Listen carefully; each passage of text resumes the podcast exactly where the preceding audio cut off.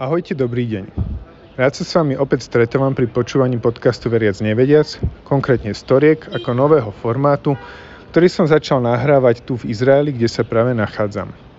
No a chcel by som vám priblížiť, čo som dneska zažil a potom sa trocha pozrieť z pozície nejakých racionálnych argumentov na jednu krásnu tému, ktorá bola takým nosným narratívom dnešného dňa. No a teda dneska sme navštívili Boží hrob, konkrétne Baziliku Božieho hrobu, kde podľa tradície bol Ježiš ukrižovaný, kde bol pochovaný, keďže hrob bol blízko, ako sa píše v Svetom písme, a kde teda podľa kresťanskej viery bolo zmrtvých stanie. Po obede sme si prešli krížovou cestou ulicami Starého Jeruzalema.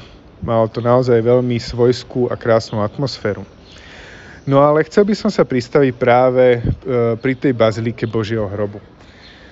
Podľa tradície e, veríme, že teda Ježiš bol na tomto mieste umočený a pochovaný a nastal z mŕtvych stane.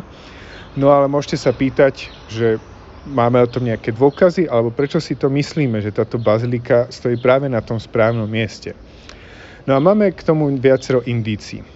Prvou takou indíciou môže byť, že v Svetom písme sa píše, že miesto Ježišovho umúčenia bolo za hradbami.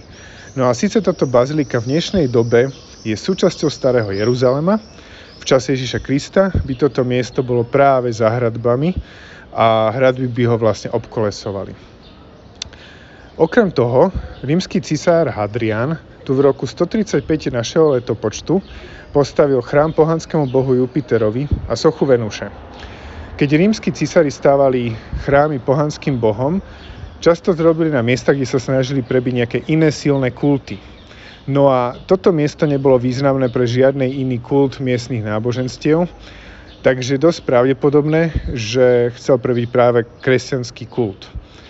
Môže o tom svedčiť aj e, svedectvo rímskej putničky Egery, ktorá v svojom denníku na prelome 3. a 4. storočia opisuje práve toto miesto ako miesto Božieho hrobu. No a keď kresťania v 4. storočí prišli do Jeruzalema, našli tu veľmi živú tri- tradíciu spájenú s týmto miestom, kde miestni kresťania naozaj verili, ktorí tu žili tých niekoľko storočí, naozaj verili, že toto je práve miesto Božieho hrobu. Takže toľko k argumentom a môžete si už urobiť názor sami. Každopádne je to veľmi mystické a krásne miesto.